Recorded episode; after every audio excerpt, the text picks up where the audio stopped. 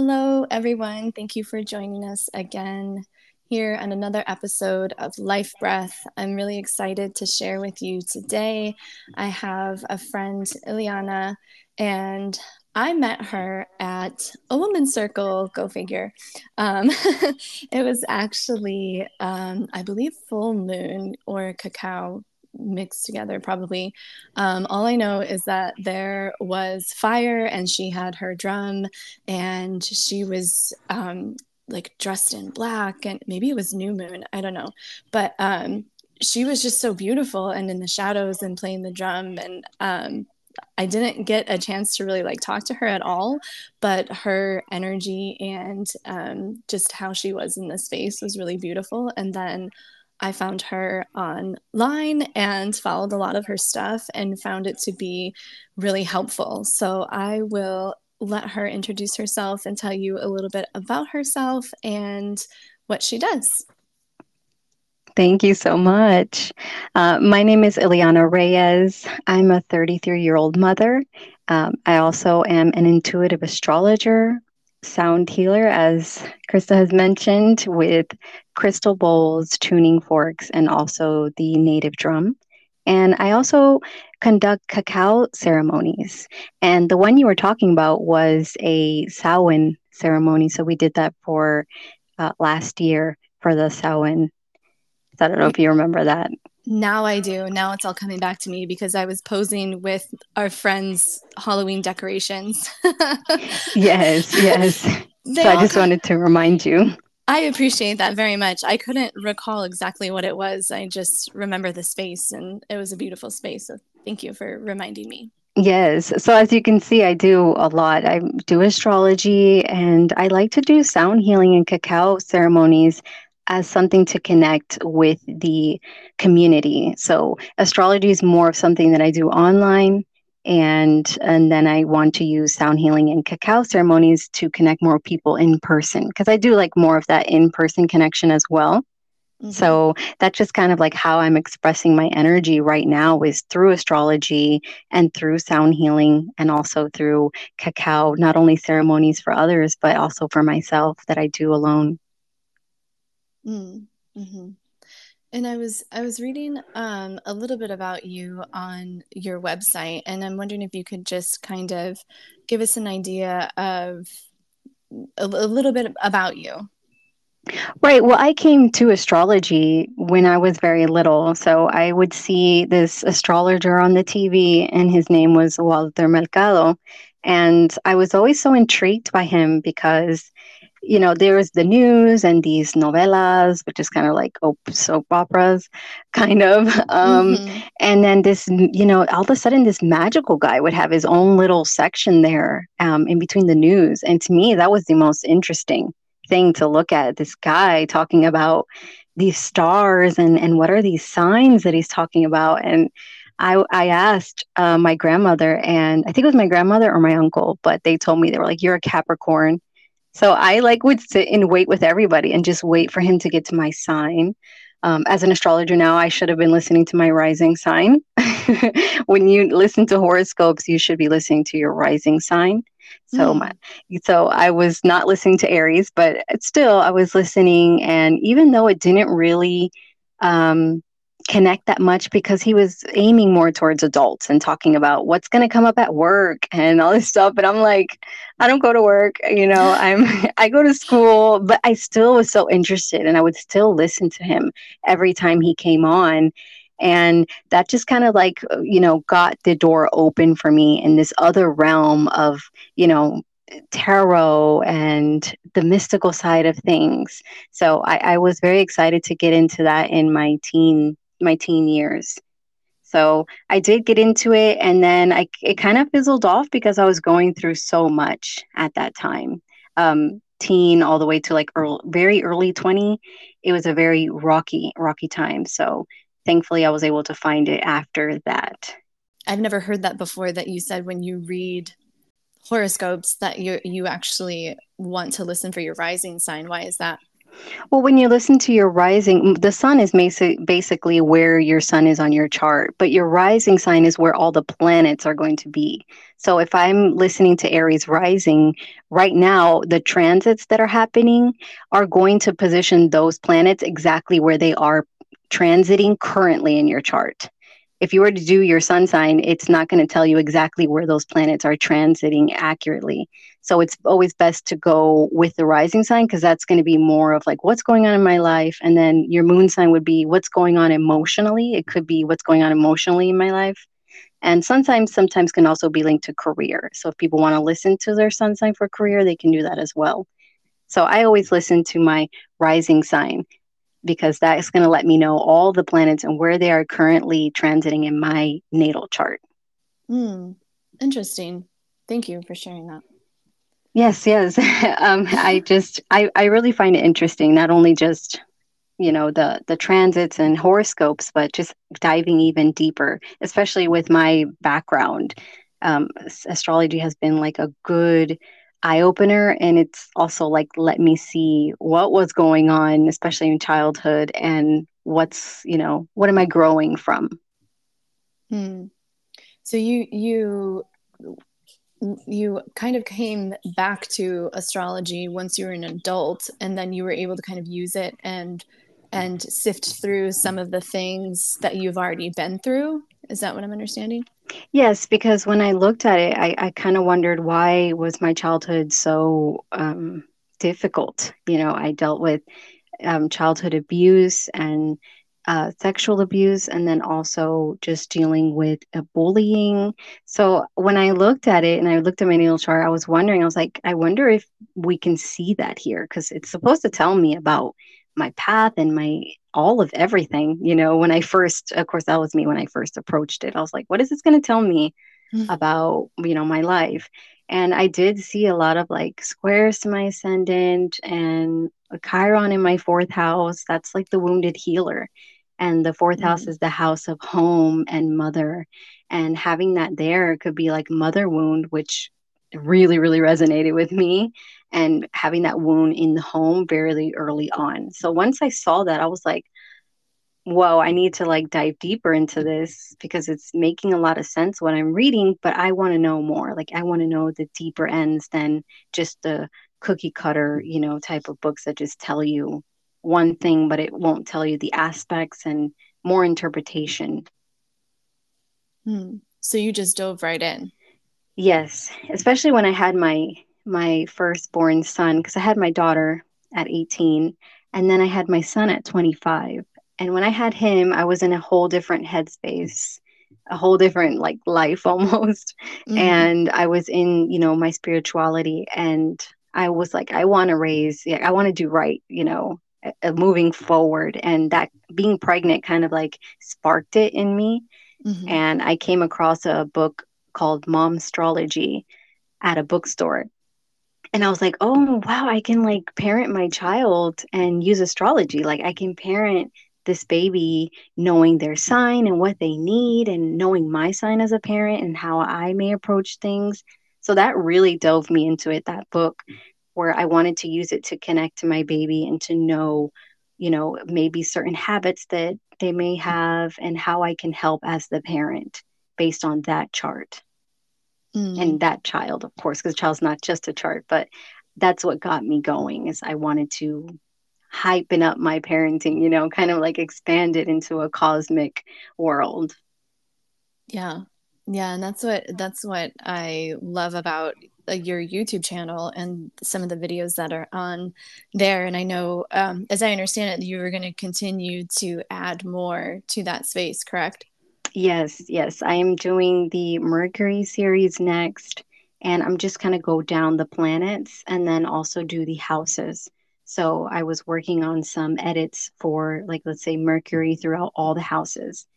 So the videos are very 101 type because when you do a child's chart or anyone's chart, you can say, yes, you have Mercury in the first house, but you may have it conjuncting Saturn which mm. is like suppressing that mercury where if it was alone it would be very communicative and talkative but when it's conjunct with mercury that ends up suppressing it so you may not be as talkative So in my videos, I always make sure to let people know this is very general. I'm not including aspects or the placement or the sign. So it could be like Mercury in Gemini or Mercury in Libra. So mine is just very basic so people can kind of get an idea and start to want to dive deeper and maybe get a chart reading or look deeper into the child's chart. Yeah, I th- I thought it was perfect. Um, the the two that are up there right now are for the moon, like where your child's um, moon sign is. And I looked up all three of my children, and everything that you said on there was like exactly right for them. Um, and I and I do kind of look at things like that. Uh, through the lens of you know this child is an individual and even though they are this or this or this on their chart like you said there's so many other variables to it and uh, it was still just really like the examples that you gave were just really good and then you also i love how you gave like practical ways to help them so for instance um, my one of my children has uh, Leo moon, and you were just sharing how they love to be praised and how you can you can balance that so that they're not always you know seeking that praise but yet still give them praise. So i just thought that was beautiful because that's exactly where i am with this particular child and i want to be able to support them um, you know in ways that are are supportive of their design uh, but also you know you don't i don't i don't want to feed like the the shadow aspects or the um you know the the ego aspects of it i guess you could say. So i just thought they were really super helpful. So i'm looking forward to more of that content. Yes, my son has a Leo rising, and I'm also having to always encourage him um, to to me it's always about cooperation which is what for him personally i find the most is where he wants to do everything like first i have to be the first one to do it and it has to be me. And i'm like okay i'm like it's okay you can do it this time but then next time let's let you know your brother do it or let's let your friend do it and it's okay to take turns and let him you know be able to do that first so i'm not sitting there and saying hey don't don't try to take the spotlight. You know i'm just sitting and just letting him know that we have to give turns and that's kind of how i'm using it right now is we're going to give everybody a turn to do this activity and it's okay that you're you know not the first one to do it. We still all see you and we know that you know that you did do it the first time. Mm-hmm. you know just kind of like letting him know in a positive because there's they can be very critical um i'm sorry not critical but like sensitive to criticism so mm-hmm. i want to make sure that i sneak in a little compliment there while i'm trying to you know um, give some criticism yes yeah right. and that that's absolutely true the same for my child is the the criticism or the um yeah criticism I guess. right or like correction correction yeah I, I don't i'm not really sure what word to use because it's it's like you want to help them and guide them through it um and so that's yeah i love that that suggestion. And something that i also find interesting, kind of going a little bit away from the topic, is how a lot of women have these beautiful not even awakening sometimes awakening or creative or um, they just really shift in pregnancy and motherhood and so many things. It's like a catalyst for so much change that i don't think we ever really anticipate being how it is. But um, i just thought that was interesting that you shared that when you were pregnant that that was when you know you really decided to you know learn more about astrology and how you could better parent through that pathway Right. I mean, I wasn't taught a very great example of parenting. So I knew obviously that I had to learn because some people have it. I mean, I have my own innate nurturing that's within me already. And that already set me up for, you know, more success. But I still had like, I didn't know. I had to learn a lot through books like what do you do if your child's not listening to you? Like i, I don't know. And that's something that i had to really like learn because what i was taught was you know just abuse them or just hit them and and you know yell or just shove them away. And that obviously was not helpful for me. And i you know went through everything i went through. And I was like, yeah, I don't want any of my children to go through anything and these this lack of self-love and this insecurities and all this stuff that ended up cultivating because of that. I didn't want that to be the path for my own children. Yeah. Do you think that, do you feel that you did a lot of like the healing work for yourself, like before you had children? Do you feel like it's been a process even through mothering or because um, I find it difficult sometimes now. I feel like I, I showed up late to the game, and I'm I'm like learning to to like reparent myself, but I'm also trying to help my kids, and that feels overwhelming sometimes. I'm just wondering what your path has been? Well, with my daughter, I had her at 18. So I wasn't really, I was nowhere near like anywhere where I am now. So with her, I felt like I couldn't really because of the environment I was in and the relationship I was in, the situation. So unfortunately, with her, at least until she was about eight, I mean, I wasn't a bad mom to her. I'm just saying, right. like, yeah, yeah. I wasn't, you know, like thinking, what's your, you know, let me nurture you this way and, and what's your moon sign and, and let me see what you, your needs are. None of that, you know, I was more just kind of like surviving my, my situation yeah. and just trying to stay afloat for her and for myself. So I was in fight or flight for a lot of her upbringing, at least until about seven six or seven. No, wait, a little bit earlier. Sorry. It's okay. um, probably around like five, yes, around four or five. And then thankfully, I was able to really take a look. To me, I felt like parenting has been like a big mirror to mm-hmm. myself. Mm-hmm. And it's like, whoa, I need to work on some things. And it helps me see my own triggers because I'm someone who gets overstimulated very easily. And I mm-hmm. feel like I get overstimulated easier than other people from what I've noticed. Um, when I look at my astrology chart, I see it for sure. I have uh, my sun conjunct Uranus, my sun is conjunct Neptune. Um, and and my moon is also conjunct with Uranus, and Uranus is like um, sudden, uh, erratic, and burst. So when I'm feeling anything like too quickly, my emotions just go like like electricity. You know, it just mm. spatters. I feel like I'm like, you know, I can burst. And that's something where I'm like, I can't allow myself to always get that way. I have to find something to balance myself out. And it's like a mirror, you know, just letting you see, hey, these are your your little trigger points. What are we going to do about it? So that's kind of how I've taken parenting and being a mother and just realizing that I'm not perfect and I am okay with that, but I am working on the things I can, you know, work on. Maybe I can working on being a little bit more relaxed or what do I need in order to feel relaxed and what can I do? So I'm always looking on what's the solution and what can I do to help this situation. Mm.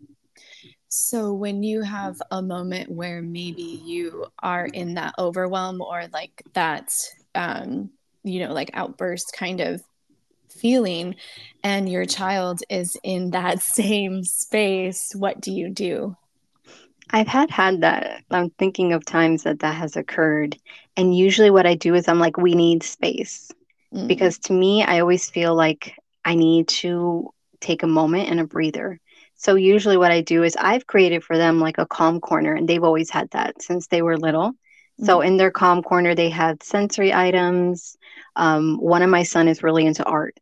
So I, you know, have that in his calm corner and i'm like you're going to go to your calm corner and i'm going to go to mine i may not say it as super gentle you know I'm, i may say it fast i'm like you're going to go over there and i'm going over here and you know i just kind of my room is my calm room, like my calm corner.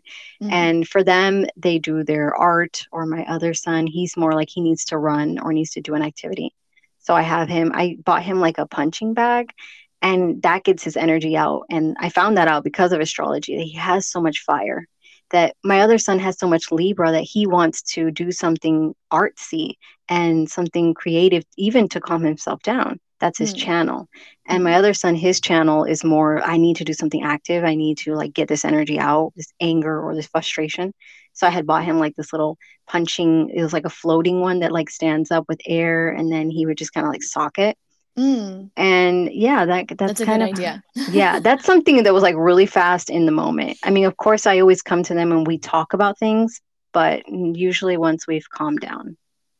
What do you feel has been the most helpful for you to know with each of your children or one of your children or like what what's something that you discovered and it was just like night and day the best thing well their charts I mean, I, as an astrologer, I feel like I always go back there. But I mean, for real, like their charts have, and it's not that I'm saying that you're this, you know, I'm not saying you're just this chart. But as an astrologer, I'm always looking at, you know, um, what's maybe occurring, not just a transit, but what's occurring in childhood that may wither out as an adult. And I'm looking at how can I nurture them? And I'm going to look at their moon. And I can see also how they view me. So one of them may view me as eccentric. You know, when he's an adult, he may, you know, let his friends know or something. Oh yeah, I have an eccentric mom, a hippie mom. And then the other one views me as, oh my God, super mom, she's the best in the world. And then the other one views me as she's stern and she's strict. So it's so it really opened my eyes how I noticed my different my relationship is different with each one. But when I looked in their charts, I'm like, oh, this is why. One of them mm. sees me this way, the other one will, you know, view me this way, and that's exactly how I am. Because if you notice, you're not the same with each child. Mm-hmm. You're a bit different. Like maybe one you have to be more stern, and then the other one you have to work on boundaries, and then the other one you have to work on the opposite. Like, hey, stand up for yourself that's my case. Like with my son that has Leo rising, I have to work on him like overstepping others' boundaries because I notice that he talks over everyone or he'll be a little bit too extra and not letting other people, you know, have a say. And I've always had to teach him like, hey, you, you have to let everybody have a turn. I know you want to say what you want to say, but let's just, you know, let's just tone it down. Let's give him a second. Once he's done, then you can have a turn. And then my other son, he just kind of lets other people kind of just rule the thing and rule the show and he just sits and it's like yeah yeah sure whatever you guys want. Um, and i'm like is that what you want to do? He's like no. And i'm like okay well you have to express that. If you don't want to do it then you have to say something. If not you're just going to keep going along doing what you don't want to do to please everyone. Mm. um, and then with my daughter it's another different um, aspect with her. It's a lot of me realizing our synastry is really um what's the word? Like it's tough especially now as a teenager it's it's different than when she was a child. Hmm. so i'm now even trying to figure out how can i you know work with her because there are some strong aspects that we have that are not you know they're not trines which is like flowy and there's some strong aspects that we have that are like squares which are like strong you know energy of like opposition and you know frustration and i'm trying to look at it to see how can we find a balance between this so that we're not you know she's not getting upset at me or i'm not getting upset at her so that's kind of how I found a way to parent each one by looking at everyone's needs and how I may talk to my daughter. It may my other son may need a different type of communication with me. Mm-hmm. Yeah. So that's how I go about it. I know that when I'm going to have a talk, I'm like, okay, you know, I know how to talk with her. She's Mercury Virgo. We got to have details and get to the point and be very precise. And when I talk to my other son, I have to be very calm and I have to talk to him a very more gentle voice because he gets his feelings hurt really easily. So I have to be a lot more gentle when saying anything with him. So if somebody if somebody uh, comes to you and I'm just gonna say mother because I'm a mother. If a mother comes to you and says, "Can you read my child's chart?" Like how because a lot of this stuff like you've been studying it for like a really long time, and I'm sure it's all kind of just like cemented in there, and you're able to like recall it in the moment and think, you know, just what you said. My child is this. This is how I can handle it um, it sounds very overwhelming to me for somebody who just knows like surface level astrology. So how do you how do you work with or, or what do you suggest for a mother who gets her chi- her child's chart read? Like what's the next step after that then? Well uh, during the reading of course we look at usually the parent will come with something like, hey, my child is having struggles at school, and I will pinpoint. So I usually don't go around the whole wheel unless they want to, but usually it's when they want to come and know about what can I do to nurture my child, or my child I've noticed is having a lot of aggression. Where's this coming from? And mm-hmm. that's where you usually pinpoint a certain area in the chart. And we look at a certain planet and see where that planet is, what sign it's in, and what aspects it's making. And with astrology, especially with children, it's a very like we have to be careful. What I mean is that a lot of things haven't happened yet. So there's things that we see in the chart that haven't even manifested depending on their age. So a lot of the chart could be things that manifest when they're an adult. So mm. we usually don't try to say, oh, this has happened and this has happened because it probably most likely hasn't in a child's chart but we can see maybe Mercury will let you know how your child will communicate best, how you can speak to them best for them to receive what it is that you're trying to communicate with them. We can also look at the moon, like you saw in the YouTube video. That's usually how I would explain it. Hey, your child has a moon in Cancer. This child will want to bake with you and will want to, you know, cuddle, and their emotions may fluctuate with the moon phases a lot. And you know, that's kind of how I go is based on what the parent is wanting. And we're going to look at the certain planet and also the aspects. Because again, like I said, Cancer may be the sun, the moon sign, but Saturn may be conjuncting Cancer. And mm. if Saturn is conjuncting that, may suppress that, suppress that energy, and that nurturing energy may be suppressed by Saturn because Saturn is a planet that restricts. It's a heavier planet and you know kind of says no to things um, and you know work for what you want. It's kind of like that working planet. Mm. so it's that's why i always say it's so important to get a reading because my videos are like moon in cancer but if moon is in cancer you know conjunct saturn like i said it's it can give a different flavor. So somebody may see it and be like my child's not like that and you're like yeah because we don't see you know the aspects that's that's being made or or that the moon is making and what sign it's in or, or well the sign or what house it's in so that's why it's really important to dive in a little bit deeper mm. It kind of seems like too that it it might be beneficial to have a have a reading done more than once. Right. I mean, I have. I've I've had my child's chart read more than once, um, I've had each and every one of them have I've had them read because I was just studying, so I really wanted to know.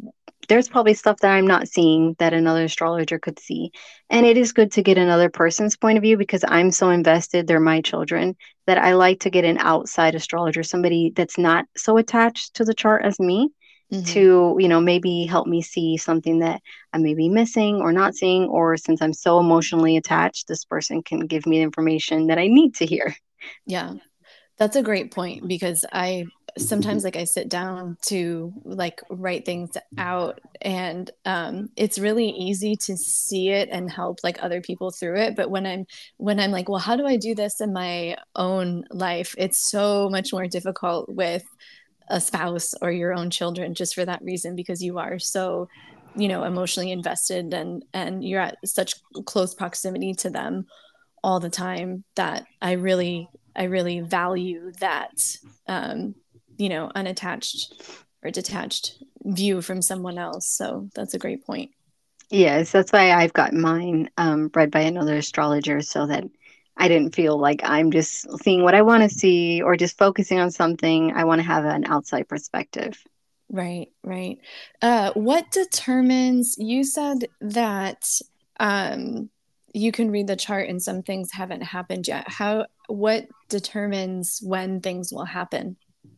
Sometimes astrologers will look at degrees. So sometimes you'll have a moon at 15 degrees or Chiron, the wounded healer, at 15 degrees or 18, let's say. And that could indicate that something happens that triggers that Chiron wound at that 18 year. Or it could be 17 to 18 and 19, give it a little bit of space. But something there triggers that degree at that age where that becomes activated or triggered. It could be a transit or whatever it is that goes on in the life at that time. So we look mainly at degrees and we can also look at what's called applying or separating. So you can see the moon will conjunct Saturn, but in the chart it'll say, is it applying or is it separating? And applying will tell us that this is something that is going to be going on throughout the life. And it's something that will keep, you know, reoccurring maybe with transits. But if it's separating, that lets us know that this is something that most likely happened through childhood or through the early 20s. So like 20, 21, 22. But once that 22, 23, around there, early 20s have moved on, then you're no longer dealing with that aspect. Hmm. Yeah. So for me, I think, I think off the top of my head, I think it's my sun that is squaring my ascendant. And I believe it's a separating. So I was like, oh, thank God. Like I thought I had to deal with this forever. Um, and, and it's a hard aspect. So I was really excited to see that uh, I did see it in childhood but now it's starting to um, you know my 25 and and moving forward it has started to wither away to where i'm no longer experiencing that square energy from you know the sun to to my ascendant mm. so hmm. i'm that's something that really was manifesting strongly when i was a child and that's due to it being separating that's super interesting. I did not know that. yeah. Yes. That's why I was like, oh my gosh, I, I've taken so many courses um, from the same person. I've taken with two major astrologers and I've taken their courses. And I'm just like, I want to make sure that I know my stuff before I try to interpret a chart. I will take a million courses, I will study. And I, because when I do a chart reading, I want to make sure that my client is getting, you know, the best that they can, at least from me. You know, they can get my perspective and they are getting the best. I wanted to go a little bit. I think maybe it would be good to go from astrology to human design because they mm-hmm. kind of fit in a little bit. Well, let me ask you, how do you see how do you see them fit in together or what do you what do you think about human designs uh, separate from astrology like how do you see both of those separate it does make a lot of sense for me human design was like a way for me to realize more of the spiritual side of me.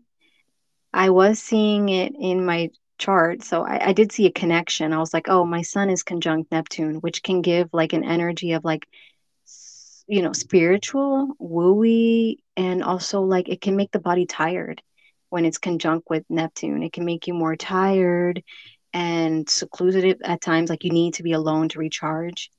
Mm-hmm. And when I went to human design, I found out I was a reflector. I was like, that's 100% like me when I read it. I was like, I finally felt like I could see something shorter because I felt like astrology was way more expansive. But mm. to me, just reading Reflector was like, whoa, everything in like one little thing. To me, at least, like not the you know profile lines or anything, just Reflector.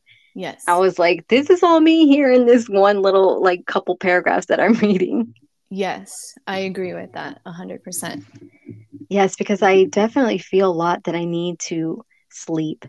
I'm always feeling like I need to sleep. I need to have time alone to recharge. But I felt it like I needed it more than people around me, from what mm. I noticed. I was like, nobody else really needs as much time away as I do because everybody else is good. And then I'm the one that's like, okay, I need to go to my room or I need to go read a book or I need to go somewhere to recharge myself. And were you always good at like honoring that for yourself? No, no. Okay. no.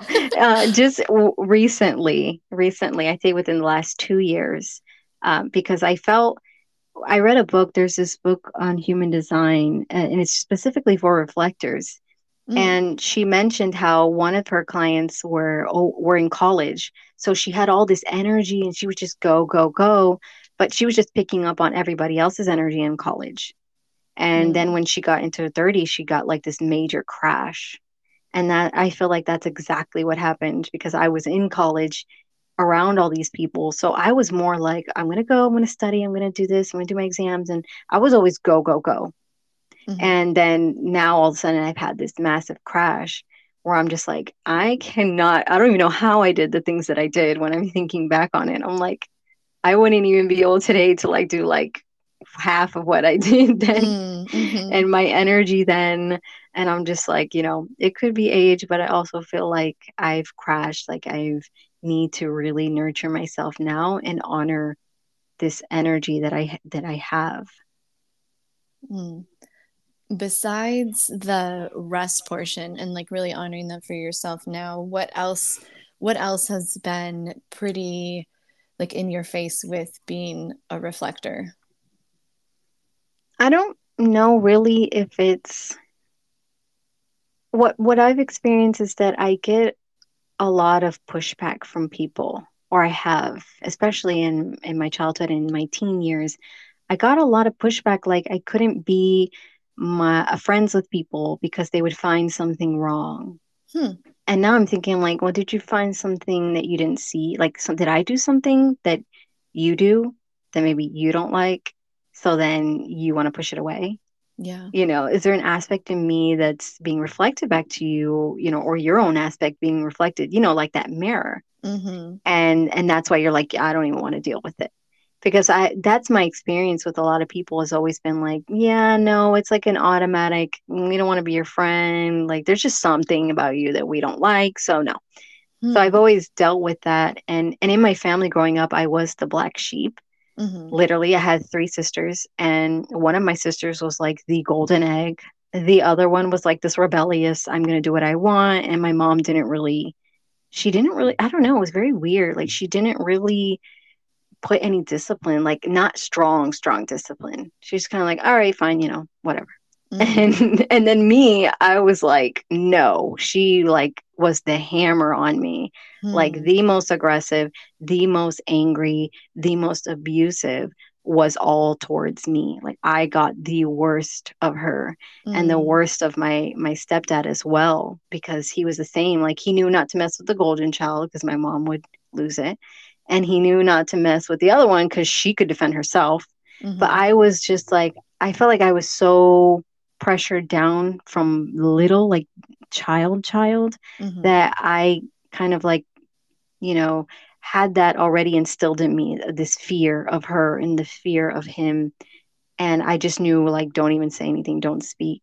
So I'm thinking now as an adult and knowing I'm a reflector, I'm thinking, did I, you know, ref- did they show their worst parts to me is that why they only showed me their worst parts of their personalities the darkness that inside of them that was able to come out you know towards me in the home? Because i was the only i am the only reflector. Yeah. As i understand it reflectors are the like smallest percentage is that correct? Yes i think it's a 0.5 to 1% okay yeah. Um so that's that's really interesting. And I was going to ask another question based off of that. Um, so how then have you like knowing what you know now, how have you kind of like integrated that into yourself? Well, I've come to realize that not everybody is going to receive me, you know, the way that I may want them to receive me. Mm-hmm. And I've mm-hmm. kind of come to that conclusion that it's okay. I don't need everyone because I was in that cycle of people pleasing and I just wanted people to like me or I wanted people to see, you know, oh, look what I'm doing. Like, are you proud? You know, and mm-hmm. I've kind of let, I really let that go. I just mm-hmm. let it go. And if you like me, like me. And if you don't, you don't. And that's okay. Like, I don't need that in order to feel okay about myself and who I am. Mm. Yeah.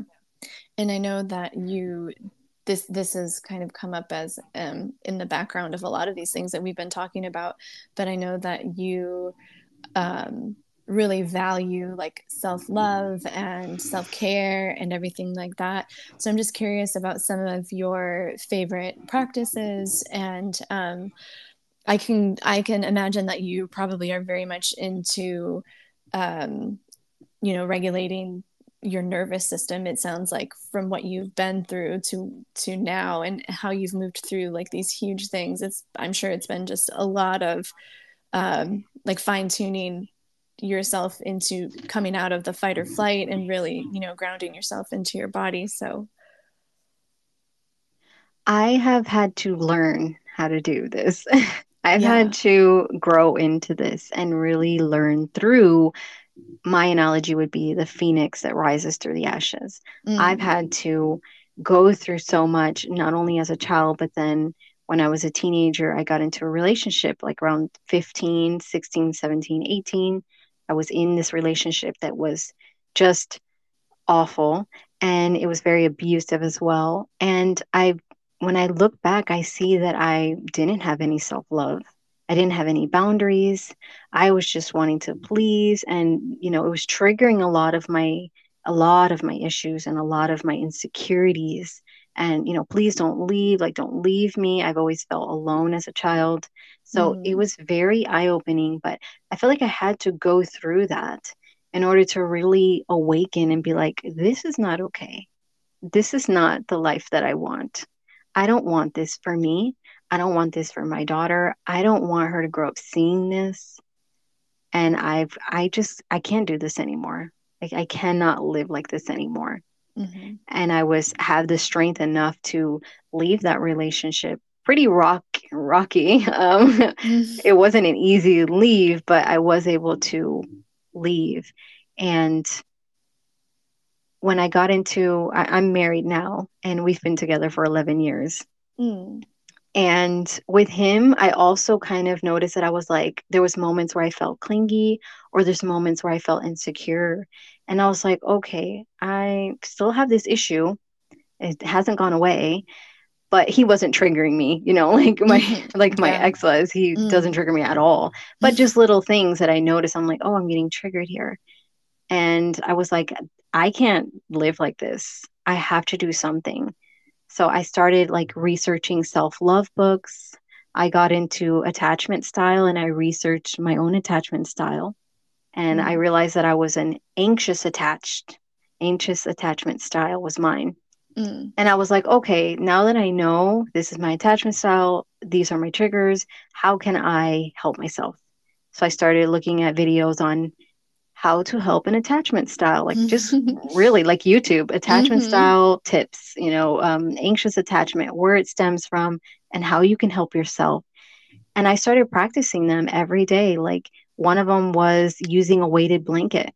Mm. And I bought myself a weighted blanket and I started using that when I felt, you know, any feelings of insecurity. I started questioning myself and asking myself, is this is this all in my head? Am I just, you know, making a mountain out of a molehill? Just sitting and questioning yourself and taking a moment instead of just reacting mm. or feeling this energy.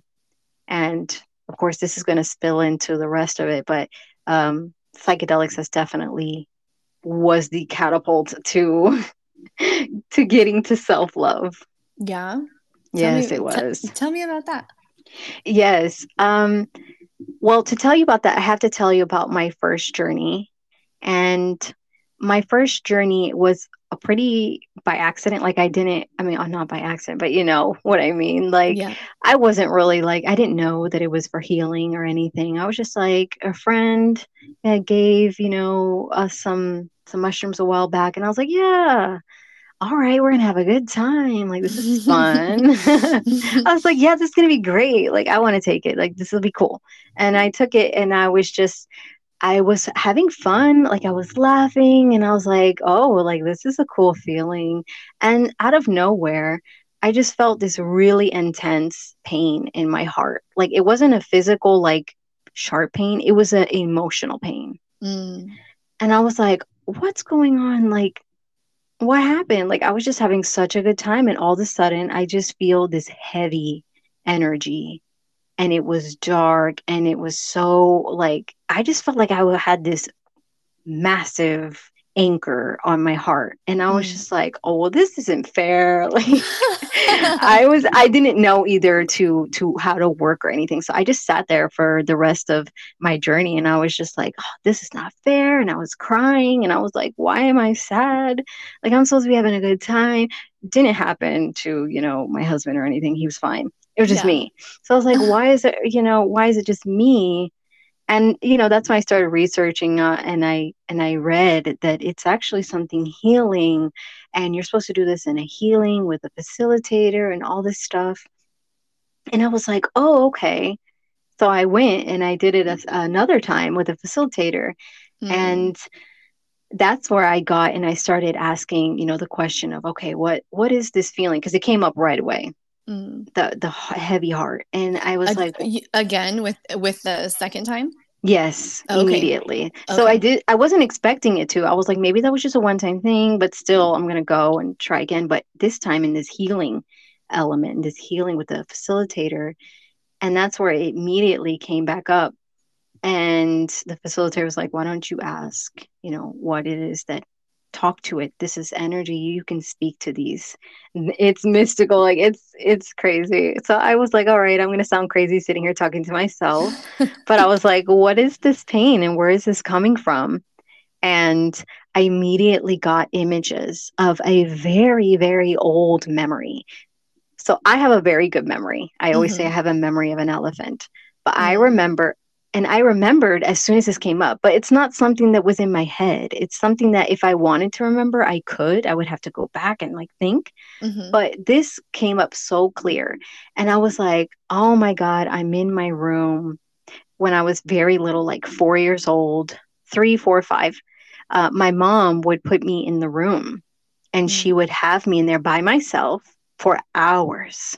Like I mm. could do anything and she would put me in there. And my room was really dark we lived in like section 8 there was a very tall small window on the side of the room so it was like just the smallest crack. Then there was a tree so not a light not a lot of light mm-hmm. came into the room. So it was a very dark room. There was no toys. I remember i would like play with my shoes because that's all i had was my shoes and my bed. Mm-hmm. so i was like i'm in my room in like melbourne which was a, a city in in florida. Mm-hmm. And I was like, I'm in here. Like emotionally, my child is still here, hmm. is stuck in this room. And it felt like I've never left that room. And it felt like this is what this heavy pain was.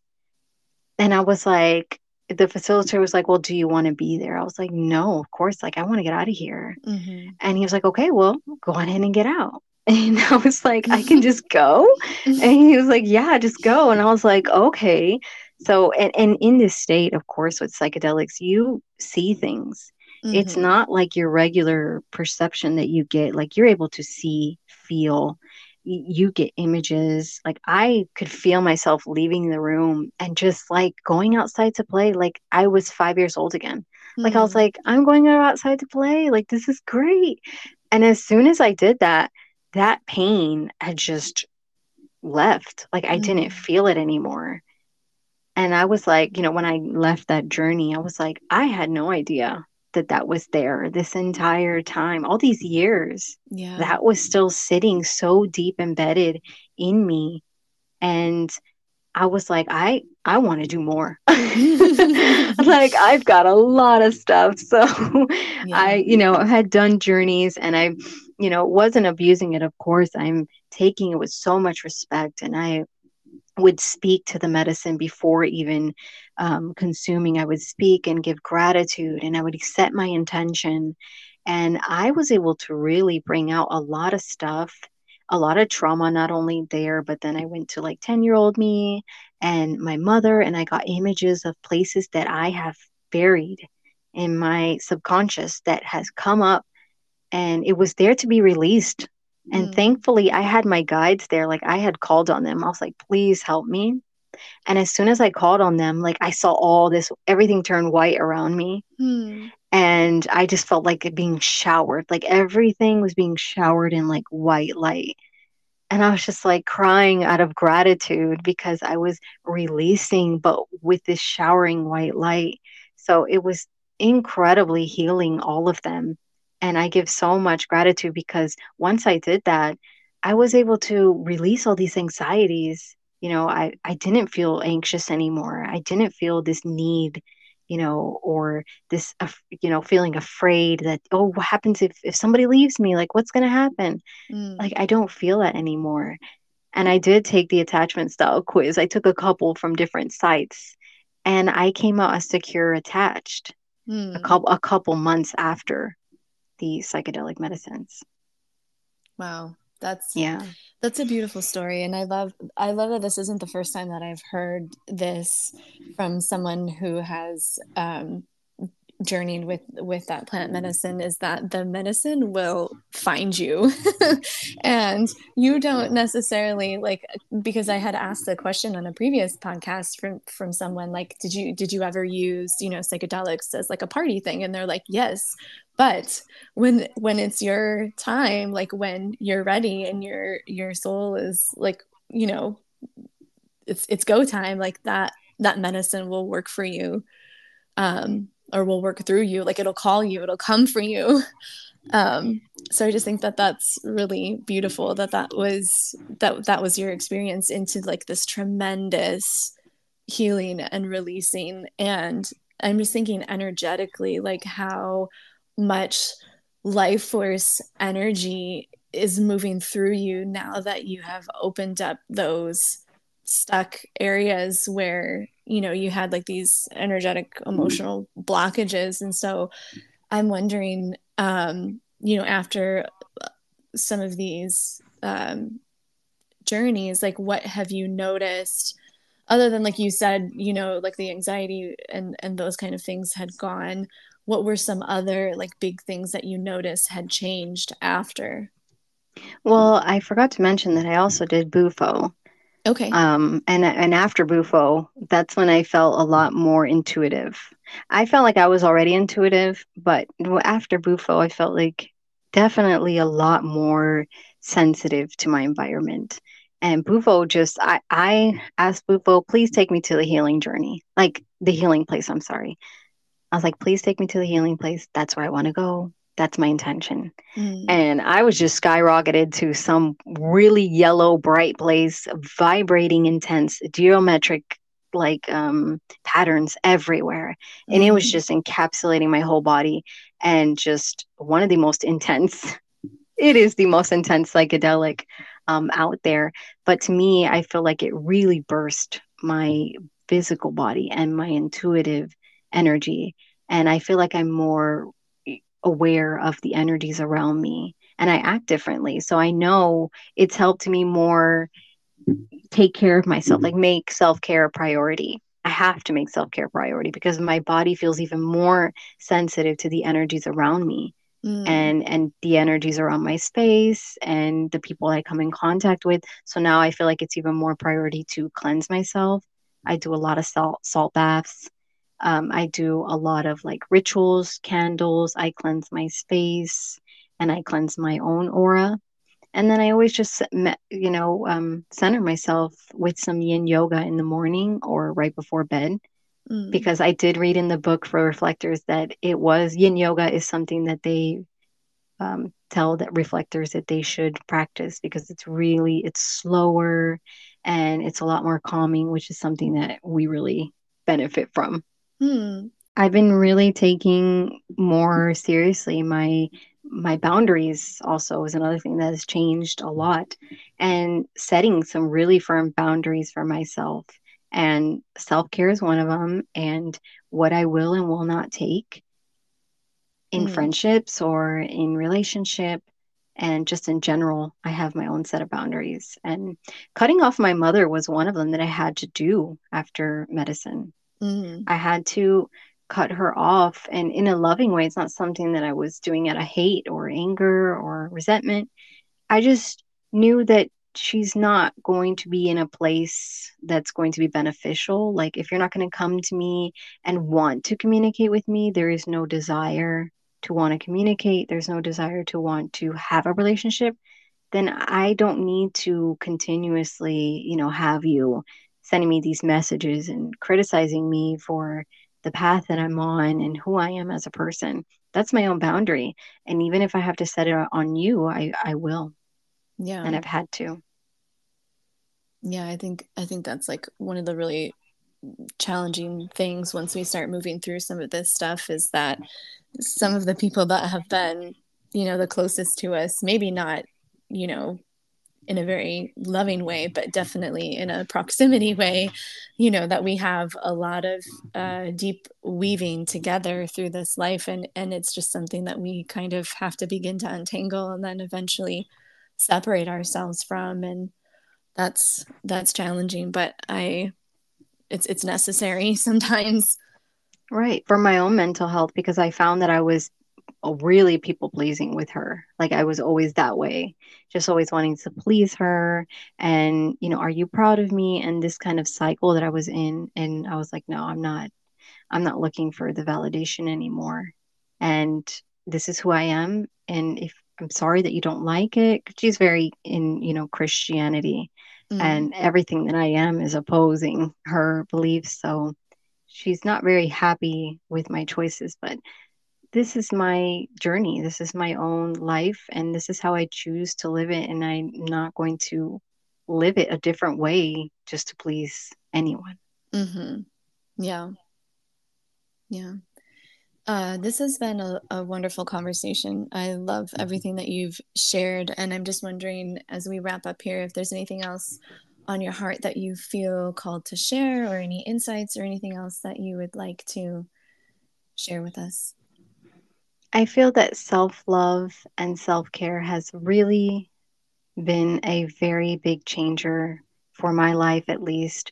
I felt like putting self love and loving yourself first is a way to let set yourself free. Mm. You're no longer chained into that energy of who's going to love me and how many people are going to want me or love me. It's, I always felt like it's you. At least that's what I've come to realize that it, it's always been you. And when mm-hmm. I did my journey, I realized that it was me. I came to save myself. Mm. I came to release my own inner child. Nobody else came and did that. It was mm. me. And I feel like for other people, it is going to be you. The number one person that's going to love you the most and and you know be there for you it's always going to be yourself so that's why self-love is always so important and making it a priority to love yourself and take care of yourself and do little ceremonies or little rituals just for yourself to honor yourself. Like during my menstruation, I do cacao ceremonies always, just me and my cards, or me and a candle, me outside in my backyard. It's just a way to honor myself honor my my menstrual cycle honor who i am as a woman honor my womb because my womb connects to all of my ancestors all of my lineage and i want to honor that mm. so that's how i bring that every menstrual cycle i'm honoring my cycle i slow down i don't force myself to do a lot of work I really take care of myself. That is my self care time mm. uh, on top of daily. But, you know, that's really where I center in on cacao and, you know, working with medicine and incorporating and weaving all that in. It is all self love because mm. self love is what's really going to let you be who you really are and be who you are without having to put a facade or anything like that. Just be yourself and love yourself and set some really strong boundaries because that is a form of self love. Mm. Yeah, I, I really like that the word honor came into that. Like you're honoring yourself. I think sometimes, like, especially now that like self care specifically has become like a buzzword almost. And that's fine because I think it's a stepping stone for people in their evolution into more deeper levels, which I would say would be like self love and self honoring and just that word honor like honoring yourself really i don't know it paints like a picture in my mind of just like this deep respect and compassion and love and appreciation like all of that kind of summed up in that in that one word of honor so i love that you that you brought that in Yes, definitely. I honor myself because I'm, I mean, as a reflector and as a human design and as a person, as a, you know, a spiritual being, I know what my what my body needs and I know what my spiritual, you know, my soul needs and I'm honoring all aspects, honoring my body by taking care of it and honoring my soul by giving it what it needs and the time that it needs to recuperate and just being patient with myself and knowing that it's okay if one day I don't do things the way I may have intended to and just being, you know, that's unconditional love for yourself Mm-hmm. And that's something that I've been practicing because as I do that to myself, I become a better parent and I become a better wife and I become a better friend and and human being in general. Yes. So that's all helping everybody else. And that's why I find it so important to take that time to yes. you know cultivate self-love because then you're pouring out all this energy and you're it's trickling down to everyone else around you yes yeah that's wonderful. Um, thank you so much for everything that you shared with us and for being open and vulnerable in some of your stories that you shared. Um, I'm just wondering how people can find you or reach you if they would like to have like their child's chart read or their chart read or I know you have a lot, lot of other beautiful offerings as well. So where can people connect with you?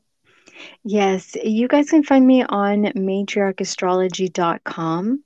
I also have an Instagram with matriarchastrology.com. I kind of want to keep it all the same so that no one gets confused.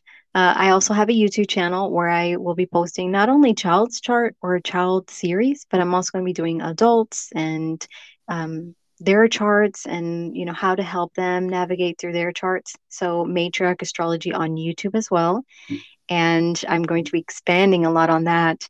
And I will soon have a podcast as well where I will be Yay. interviewing, yes, other astrologers and also, um, you know, just trying to reach out and teach astrology, but then also interview. So it's going to be like a learning and teaching type of podcast where we learn and teach um, through astrology. So that will also be matriarch astrology. Oh my gosh, I'm so excited for that. That sounds absolutely amazing. Everything that you have coming up uh, we'll keep everybody fully posted on all of that stuff. And then um, maybe later on we could have like another follow-up uh, podcast because it just sounds really exciting everything that's coming up for you Yes, yes. I have a very big solar return when I look at my chart, and I'm just kind of going with the energy. And that's a good thing. Also, the one little last thing about yeah. astrology is when you when you see your transits, you can see the energies, and you're like, okay, you know, I see this energy. Now I'm going to work with it. Mm. And instead of not knowing, sometimes you're like, what's going on? Like, why is this happening? Well, when you know your transit, you know how to work with it. You're like, okay, I'm going to take this time to rest because that's what my body is asking or that's what's being presented to me right now. So for me, I've been building a lot and I see it in my chart. It's like this is time to build. Mm. And I've been on the background, not so much out in front, but I've been building a lot recently within the past months, slowly and steady on my own without mm. saying anything and just quietly building and preparing. That's awesome. So I can't wait, yes, to have another recording with you. And thank you so much also for having me on. Um, it's been a pleasure speaking to you and sharing my journey with you and your viewers. Thank you so much. Thank you to you too.